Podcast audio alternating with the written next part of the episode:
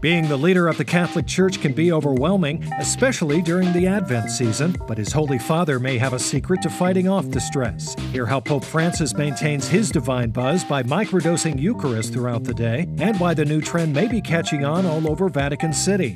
From the Onion and Onion Public Radio, this is The Topical. I'm Leslie Price, and I'm about to give you just a small dose of the news so you don't get too crazy. Back with a little something to stick under your tongue right after this.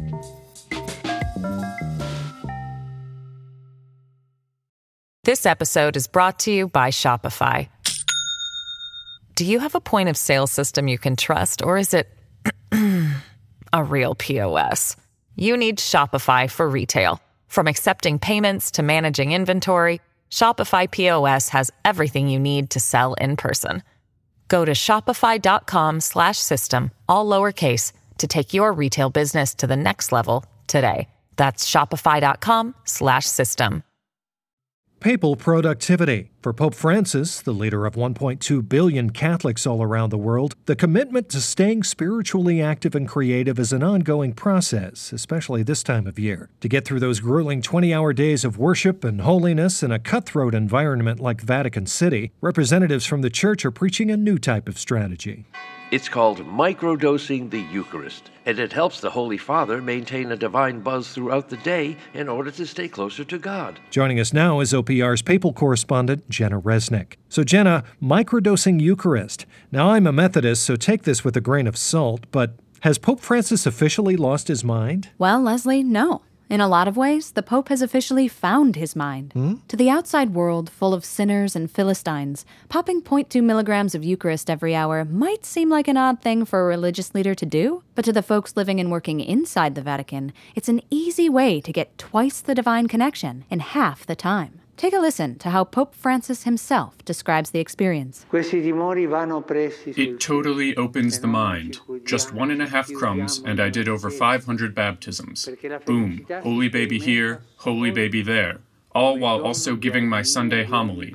I don't know how I used to get through Advent without this. Huh. Well, he does sound like he's on a roll, but I can't help but see this as a slippery slope. Doesn't slamming Eucharist just fuck you up for like half the day? It can, yes, but the theory behind microdosing involves taking just a very small dose of Eucharist in order to get centimeters closer to the Lord throughout the workday. And you're saying it helps with focus and productivity. He doesn't freak out? Well, no, that amount won't cause any type of holy visuals or ascensions to the heavens. Hmm. And since starting each morning with a single nibble of sacrament, the Pope has been laser focused. For instance, Pope Francis spent yesterday reconfiguring the Vatican's annual budget, moved Christmas to a more cosmically optimal date, and was even able to shorten his morning mass to be under five minutes long.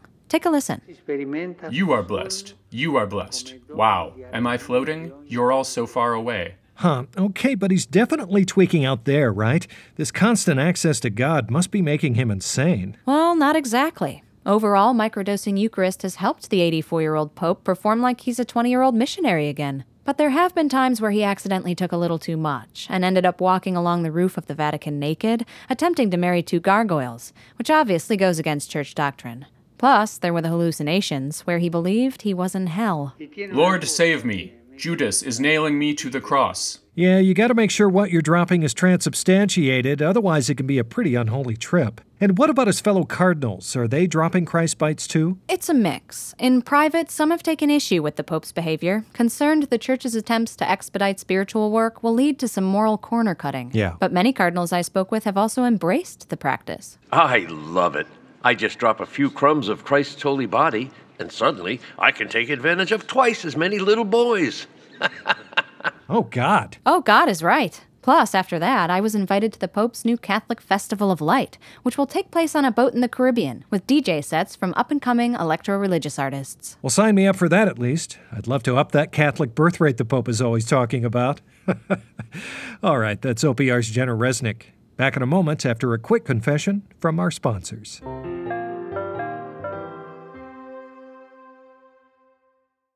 This episode is brought to you by Shopify.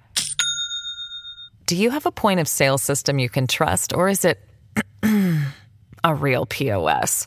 You need Shopify for retail. From accepting payments to managing inventory, Shopify POS has everything you need to sell in person. Go to shopify.com/system all lowercase to take your retail business to the next level today. That's shopify.com slash system. All right, well, I just ate a whole sheet of those communion wafers and I don't feel a thing. Ugh. Tastes like cardboard. This is bullshit. Here's what else you need to know today. Holiday celebrations took an unfortunate turn for the worse in Ames, Iowa over the weekend after an unruly mob of out of control holiday revelers reportedly observed the shits out of the Christmas season, violently decking more than 11 area halls. The revelers are still at large and potentially armed with tinsel and garland. Homeowners in the area are being urged not to open their doors for carolers until the holiday revelers are apprehended, either dead or alive.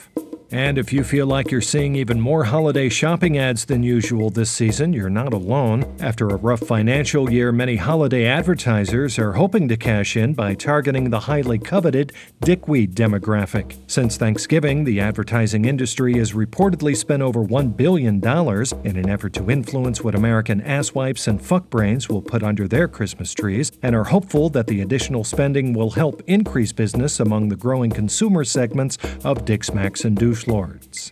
And in entertainment, fans of Taylor Swift are reportedly furious today after discovering that the popular music artist had been excluded from ESPN's list of the best NBA players of 2020. And as a Swifty myself, I understand the frustration, but I, for one, am not going to let the haters get me down. She'll always be my favorite professional male basketball player, no matter what the so called experts say. And that's the topical for today. I'm Leslie Price. If you enjoyed today's episode, then you might want to start asking for forgiveness now by subscribing to The Topical wherever you get your podcast. And you can also sign up to become a member of The Topical's Patreon, where for as little as $5 a month, you'll have access to all kinds of exclusive news content, including my bulging mail sack. That's right, folks. Each week we're taking questions sent in by you, the listener, using the hashtag Leslie's Mail Sack on social media and answering them live on our Patreon so don't miss out. Sign up for our Patreon today. And don't forget to tune into tomorrow's episode of The Topical, where I see the face of God before me, and He is speaking to me right now, and we are in heaven, and we are floating, but I have no wings, and He has no teeth, but everything is glowing.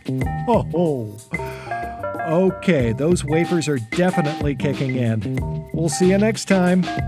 Whoa, I can touch him.